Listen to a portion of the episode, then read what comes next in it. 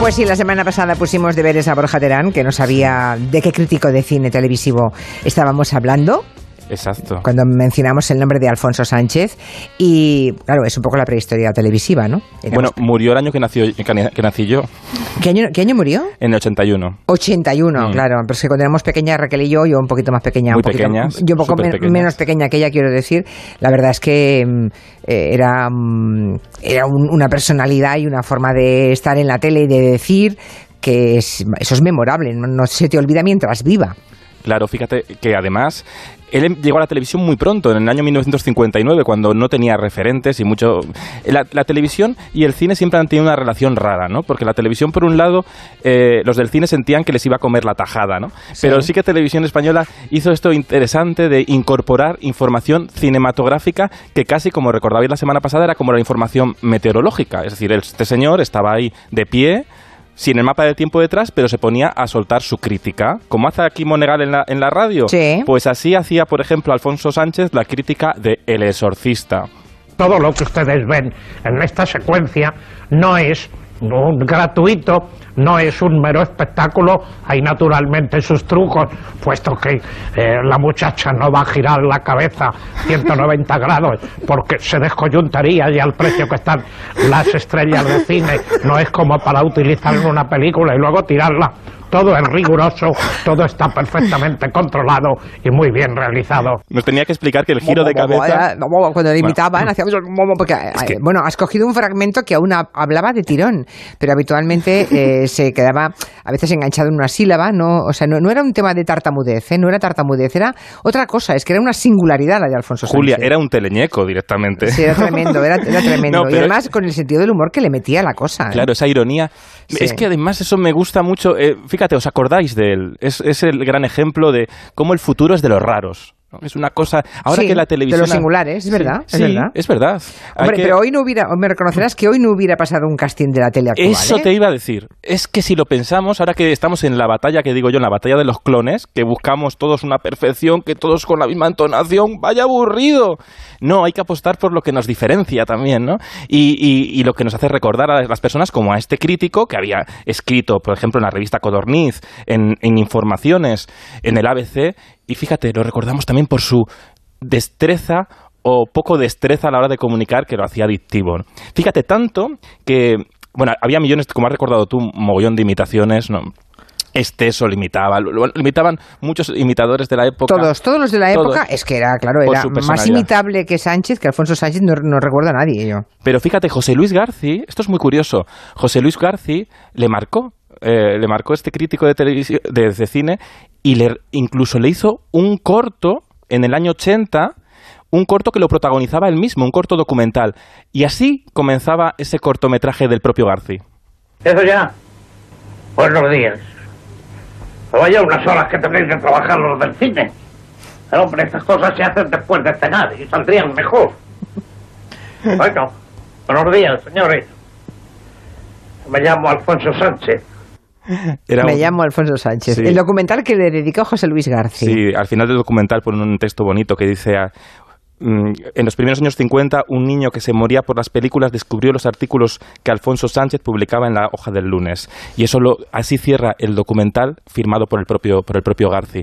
El propio Garci que años después protagonizó uno de los grandes programas del cine de la historia de televisión española. Qué grande es el cine.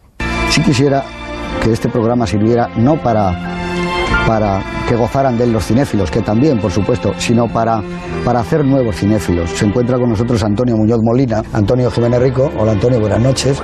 Juan Miguel Lamet. Buenas noches, Juan Miguel. Hola, buenas noches. Bueno, pues vamos a ver ahora la película del Buscavidas y con esta película da inicio a este programa de televisión que se llama Que eres grande es el cine. ¿Te acuerdas tú de este programa, Julia? Pues fíjate que no mucho. Recuerdo perfectamente a Alfonso Sánchez y en cambio eh, no, no, lo, no lo debí ver muy a menudo. ¿Sabes por qué no recuerdas mucho este programa? ¿Por qué? Porque el plato tenía muchísimo humo. Porque fumaban todos. Ya. Había una manera. Como en la clave también fumaban todos Sí, como cosacos. Aquella sí. televisión de que les quedaba caché fumar en televisión. Era como. Era parte del postureo Mm. televisivo. Bueno, era interesante este programa porque este programa, al fin y al cabo, des- cubrió muchísimas películas a, varias generaciones de espectadores. estaba pensando, estaba pensando que este fin de semana he visto, he estado viendo muchos capítulos de The Crown, ¿eh? La Corona, em, que es una serie inglesa magnífica. Buenísima. Y se pasan todo el día fumando todos y todas. O sea, sin parar, sin parar, sin parar, ¿no? Em, está en los años 50, 50, 60 y la verdad es que em, es casi asfixiante la cantidad de tabaco que se ve en la serie, pero vamos, que, que es historia. Y fundamental. Eh, claro, está muy documentado. Y está muy bien a la hora de crear esa tensión de la propia serie, porque al final mm. eh, la ficción también retrata cómo somos y cómo hemos evolucionado. Y eso también lo hacían muy bien los programas del cine. Si hay un un prescriptor del cine en televisión, tenemos que recordar al gran Antonio Gasset en esos días del cine que pasaron, han pasado a la historia tanto por la información que cobijaban como por las ironías que lanzaba su más mítico presentador. Ironías como esta. Llegó el momento de la pausa. En ella podéis aprovechar el tiempo en perderlo. Una de las mejores maneras de aprovecharlo. Muy indicada contra el estrés y depresiones causadas por la ansiedad laboral. Tras la publicidad y promociones, en unos minutos regresamos. Hasta ahora. Una forma de empezar, de presentar la publicidad muy sui generis. Es que ¿eh? todo el mundo queríamos ver ya la publicidad, a ver qué barbaridad decía. A veces filosofía, otras veces, atención a lo que viene ahora, no sé yo cómo llamarlo, escuchad. Llegó la pausa, propicia siempre para urgencias del tipo que sean, como por ejemplo puede ser llamar a la mujer de un amigo íntimo aprovechando que él esté de viaje no penséis mal, no se trata de enamorarla, puede tratarse simplemente de sexo. ¿Pero qué año era esto? Bueno, pues estos años, los finales de los 90. Tampoco. Eh, el programa duró del año 91 al 2007 y, y Gasset lo presentó del 94 al 2007. Pero, Tampoco hace no, tanto, no, ¿eh? recordaba, no recordaba yo estas, estos toques irónicos mm, tan procaces, ¿no? Además era muy gracioso porque... No hay que enamorarla, solamente es sexo. bueno.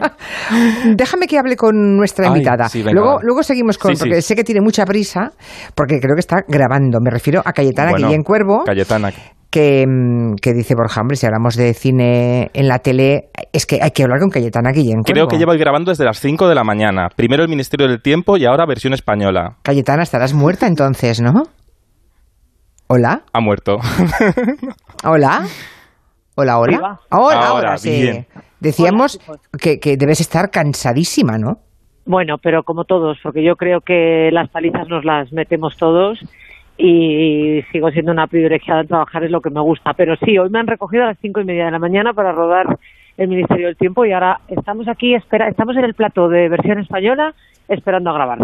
Bueno, pues eh, nos vamos a entretenerte más de cuatro o cinco minutitos, pero claro, en un espacio mm, de la tele dedicado al cine no podías faltar tú, porque, bueno, em, ¿cuántos años llevas ya haciendo versión española? Un montón. 21. Pues, eh, pues mira, casi da pudor decirlo, pero por otro lado me siento profundamente orgullosa. Llevo 20 años haciendo versión española y además no he faltado ni una sola semana. Quiero decir, cuando di a luz, cuando falleció mi padre, cuando las cosas gordísimas de la vida, siempre he seguido haciendo versión española, nunca me ha sustituido nadie, ni he tenido una, una falta por baja o por nada. 20 años. 20 años. Bueno, claro, es que una actriz y periodista al mismo tiempo tampoco, en fin, eh, me reconocerás que tu currículum era el perfecto para hacer un programa de cine. Pues la verdad es que fue idea de Santiago Tabernero, que como sabes, él, fue el creador de este formato al que quiero muchísimo y ha sido uno de mis, eh, bueno, pues de mis referentes profesionales sin duda. Siempre le digo que él me ha, me ha otorgado eh, encontrar mi tono profesional a Santiago Tabernero. Y, y pues él pensó en mí. Él me había conocido en el rodaje de Más que Amor Frenesí, porque hacía los making ofs él así se hizo para televisión española me había conocido y conoció mi parte mi parte de, amor por la literatura de, necesidad de escribir de otra parte pues se enteró de que era licenciada en periodismo tal y entonces pues apostó por mí y yo sé que la licenciatura en periodismo contó a mi favor sin duda porque es una televisión pública y, y era una parte pues muy importante no Totalmente. Todos los referentes del cine han pasado, del cine actual, han pasado por versión española. ¿Alguien que te haya marcado especial en su paso por el plato? Pues mira, em, la verdad es que hemos tenido visitas tan importantes eh, que, que quedarme con una sola sería injusto, ¿no? Porque no lo sé, pues Antonio López, mm. eh, Miguel Picasso, eh, Víctor Erice, eh, Rafael Azcona, gente que no iba a los medios de comunicación normalmente. Pedro Almodóvar siempre, siempre. le pedimos que venga, siempre viene. Antonio Banderas, no lo sé, quiero decir, todos, Berlanga, mm, mm, Bardet, no sé, los grandes siempre, todos han pasado por aquí y siempre han encontrado un hueco en sus vidas, aunque no estuvieran muy de acuerdo eh, en, exponerse en los medios de comunicación. En los medios de comunicación, ¿no? Pero bueno, ahí siempre la estética, el programa está muy cuidado y yo este fin de semana, que casi me, he visto muchísimo de versión española, para buscar cosas inspiradoras, porque me, gusta mucho lo inspirador que es el programa, he traído varios fragmentos y uno, el primero es de Fernando Trueba, que dijo esto muy interesante. Si tú eres un mercenario en este oficio, pues probablemente eh, tu vida es menos feliz, más, menos divertida, pero más fácil. En cambio, si te peleas por hacer por ser un independiente, por hacer las cosas en las que tú crees y todo eso, eh, es una lucha todo el rato, ¿no? Una lucha, por otro lado, yo creo bonita, ¿eh? O sea que no lo digo quejándome, lo digo con, hasta con un cierto orgullo. Qué buena frase, ¿eh? O sea, si eres un mercenario, la vida es mucho más fácil, aunque mucho menos divertida. Es verdad. Me lo apunto. Por supuesto, los hermanos Trueba, imagínate, David y Fernando Trueba, que son, pues, pues bueno, pues un tesoro nacional marca España absolutamente y de lo mejor que tiene este país, ¿no? O sea que efectivamente a mí además David Trueba me gusta especialmente, eh, amo y admiro profundamente su cabeza y la de Fernando también, ¿no? Sí, sí, o sea que sí, realmente tiene mucha razón. Y define mucho el momento hacia, hacia el que vamos, que parece que eh, parece que hay más producción audiovisual, pero curiosamente hay menos producción de autores o que sean más tan visible como antes, da la sensación, ¿no? Hay mucha producción, pero la personalidad de los autores queda más difuminada entre toda, entre toda la información que tenemos. No sé, cómo lo ves, Cayetana. puede ser. Es que, eh, bueno, hubo un momento de, de, en, la, en la transición y con, y con la ley Miró y con, bueno, hubo un momento en que realmente eh, la calidad de las películas estuvo por encima, pero yo creo mm. que que, que, que, ahora también no hay más que fijarse en las nominaciones a los Goya, que realmente tenemos una diversidad de autores realmente asombrosa, maravillosa y que nuestro país en, en el aspecto técnico y en el aspecto artístico está al mejor nivel del mundo.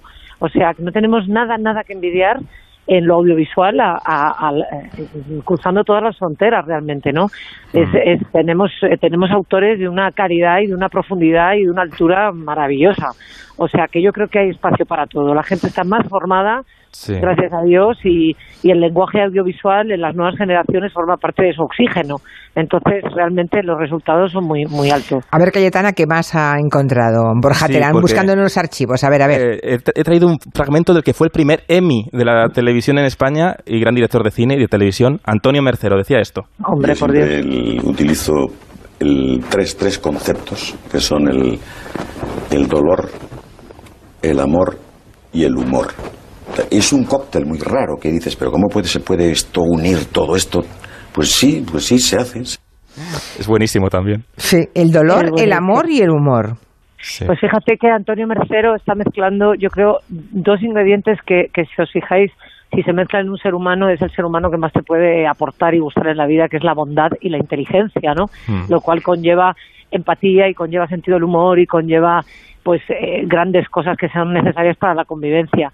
Pues claro, en, en materia cinematográfica exactamente igual. Antonio Mercero ha sido un maestro del retrato del ser humano que nos ha hecho emocionarnos durante décadas a todos los españoles, ¿no? Es un ser maravilloso.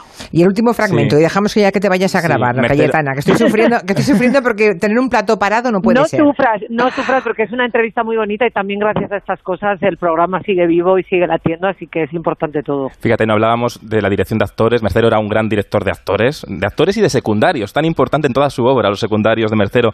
Y Berlanga, cuando fue versión española, dijo cómo dirigía él a los actores y a las actrices y es buenísimo.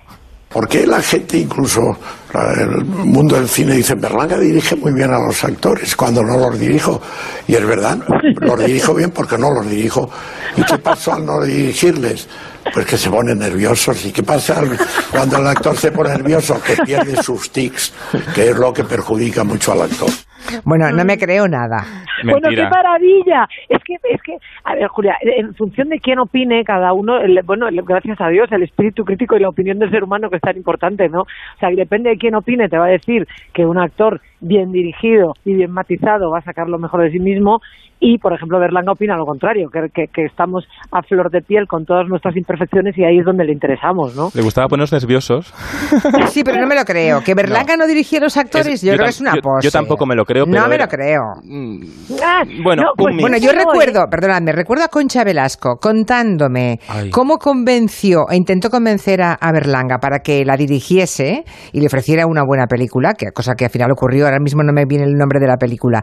Y bueno, fue complicado. Y era doña Concha Velasco, ¿eh? que, que, que, que ya era una actriz enorme.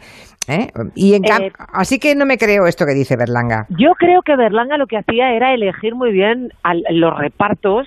Que es, que es, algo que John Ford ha dicho toda la vida también y que, y que muchos grandes directores que el acierto estaba en un buen casting ah. y que luego la responsabilidad eh, estaba en el actor en desarrollar el personaje, ¿no? Que decir, hay actores a los hay directores a los que les gusta mucho matizar todo y otros que con la elección adecuada del, del actor ya ya creen ya o ya sienten que, que, que, es su cometido, ¿no? Y bueno, y todo todo está bien. Bueno, pues eh, Cayetana, espero verte pronto. La última vez fue en Ibiza. Con... Sí, ¿Eh? Julia, sí, sí, nos vimos hablando de la moda de, de la moda eso es. Mi segunda casa, nos vimos allí pero siempre es un placer charlar contigo, charlar con vosotros, Borja. Un abrazo, Cayetana, hasta pronto. Que vaya bien gracias la a los dos. Un abrazo. Muchas gracias. Creo recordar, me estoy haciendo memoria, ¿eh? Que Berlanga no soportaba a las actrices operadas, de nada. Mm. De nada. y recuerdo que Concha Velasco me contaba que tuvo que. Todo toca aquí, todo es natural. mira esto, todo es natural. Te lo contó en una entrevista, me acuerdo. Le tocó que le tocara los pechos para que viera que era todo natural. Me acuerdo perfectamente, sí. O sea, ¿tú recuerdas? Yo entrevistando a.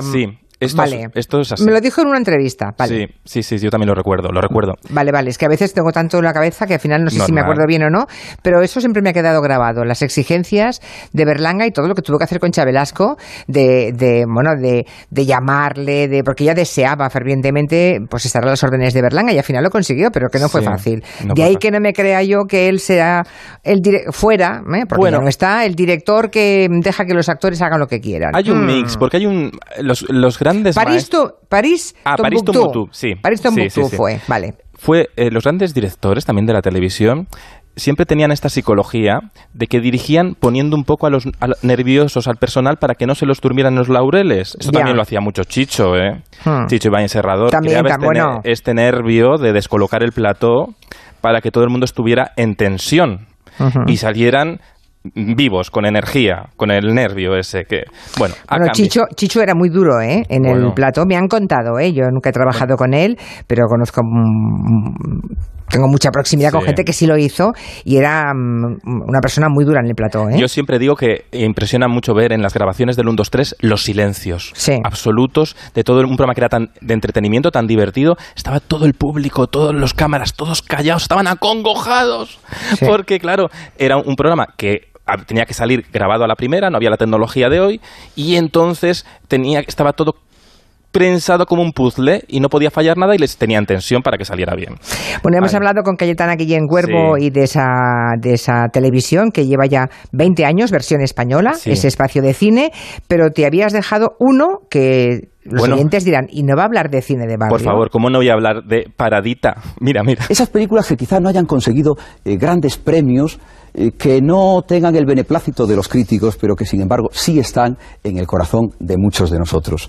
Películas que hemos visto en programa doble, mientras alguien nos decía te quiero, o mientras alguien por primera vez nos cogía la mano en la última fila de las butacas del cine. Ay, qué parada se pone tontorrón. Esto fue, esto fue el, minuto cero, ¿no? El, primer día. Fíjate, el minuto cero en el año 95, cine de barrio empezaba en la 2 porque Televisión Española tenía ahí unas, unas bobinas de cine con los derechos comprados que no sabían qué hacer con ellas y como Parada era experto eh, y es experto en todo el arte folclórico español, eh, le dieron estas cintas de la, de la españolada, del cine este de la españolada, tan mal visto muchas veces, ¿no? Eh, se lo dio y él lo convirtió en, en un programa con mucho interés para la audiencia. Esto que en televisión es muy importante, porque el cine no lo puedes soltar en televisión cada día de la semana que como películas sueltas. Es mejor crear un, esto que llaman un contenedor para que todas las películas estén ordenadas bajo un mismo paraguas. Esto era cine de barrio, esto es versión española también. Y así el público se fideliza, ¿no? El público sabe que los sábados por la tarde va a haber una cita con el, con el cine español, en este caso con cine de barrio. ¿Qué pasa? Que empezó en la 2 un verano que pensaban que iba a durar dos o sea, casi como relleno, casi como relleno. Relleno, ¿no? relleno, unas películas que había que gastar porque tenían los derechos y se iban a agotar, y fue un espectacular éxito que pasó a la primera cadena y aún sigue tantos años después. Y con diferentes presentadores, con diferentes... Sí, bueno, sí, sí. ahí está. Desde el 95 dices, ¿eh? Desde el 95 y es un programa que hay que reconocer que al final ese cine que a veces se ve con los prejuicios de la actualidad hay que lo- verlo en su contexto Claro. y es un cine que triunfó, esas películas de Marisol, de Lina Morgan, porque es que hablaban de esa ingenuidad de aquella España paleta pero que quería crecer y quería ilusionarse y eso ese cine lo retrata muy bien, así que tenemos que quitarnos prejuicios también con eso. Hay un oyente, Joserra, que dice que en la web del archivo de televisión española están los bloques de grabación en bruto del 1, 2, 3. Sí. O sea que, mm, Bueno, que se puede ver. Aquí alguna vez hemos recuperado algún fragmento y Sí. sí que, y, que, y que son espectaculares. Es que os los recomiendo que los veáis porque flipáis con ese silencio, un programa con tanta música de fondo, porque Chicho luego en pro- producción, para, para que pareciera más festivo y tapar los trucos del montaje, ponía una música. Sí. Pero claro, cuando se graba no había música de, si- de- de fondo. Y hay un silencio Claro, eso se, eso se coloca en la postproducción. Oye, claro. hay otro corte muy bueno de Antonio Gasset que te quiero poner, Julia Otero. ¿Ah, sí? ¿Cuál? Mira, el último, que bueno, Antonio Gasset llegó a la Feria del Libro y quiso recomendar que fuéramos a comprar libros. Esto ha sido todo. Os recomiendo un buen paseo dejando algunos euros en el recorrido por la Feria del Libro. Por supuesto me refiero a los madrileños, el resto con la suerte de no vivir entre zanjas, obras, polución intolerable y los índices de agresividad disparados ya tienen bastante. Bueno, bueno, bueno, Antonio Gasset, qué barbaridad. Brillante. ¿eh? Qué brillante, sí, sí. Bueno, yo eh, creo que hoy nadie podría decir eso ya bueno, en la tele. de hecho, él estaba. Es imposible. Él trabajaba en informe semanal y le mandaron a hacer el cine en la 2 para quitárselo de en medio. Ya, ya. Pero mira, en la memoria de Borja Terán y de muchísimos oyentes están eh, esas precisiones lingüísticas irónicas tan ajustadas, ¿verdad? Lo importante que es la, la ironía en televisión para traspasar y trascender el tiempo. Hmm. Ay, Hay otro oyente, Raúl, que dice, ¿y os acordáis del mítico magazine? Se llamaba así, Magacine, Sí. con Jaume Figueras y Ana García Señoriz. en Canal Plus, súper bonito, con un plato blanco, elegantísimo. En televisión pocas, pocos programas han atrevido con el blanco, porque era muy complicado. Uno, Magazine, otro Lo Más Plus y otro La Ronda de Julia Otero. Bueno, Era un es fondo que blanco todavía hoy un, un iluminador mediocre, si tiene que iluminar un plato blanco, eh, suda. Los difícil. buenos no. Los buenos iluminadores no, pero en fin. Oye, antes de irte, Borja, que saludos de una oyente que se llama Carmen Aragón. Sí. Pedreño es un oyente de Sevilla Sí. y es tan maja, nos ha enviado un montón de postales de Navidad, pero además por, por secciones, por colaboradores, por horas de programa y bueno, se sabe al dedillo todos los nombres de todos los colaboradores que Ay, hacemos todos los espacios de este programa y como también ponen las historias de la tele de Borja Terán, Ay, pues también el mío. Claro, por su- pero es que no se deja ni uno, Borja. Fíjate. Con nombre y apellidos, y desde aquí queremos agradecerle ilusión. tanto mimo, tanto cariño a esta oyente de Sevilla, a Carmen Aragón Pedreño, por estas tarjetas navideñas que tenemos colocadas en nuestra, bueno, en las, en las diferentes mesas, porque son un montón de tarjetas de Navidad. Qué ¿eh? ilusión. Pues la semana que viene lo veo que estaré en Barcelona. Pues venga, pues aquí te las dejo. Venga. Hasta la semana que El viene. 13, Julia. Es broma. Adiós. ¿Qué 13? Por el concurso de antes, nada. Ay, Era un, ah, sí. una un running gag malísimo. Ah, sí, la Pero- C, sí. Vale, con, eh, con Z de Borja. Hala. Hala, adiós. Adiós. Feliz Navidad. Adiós. Gracias, feliz Navidad.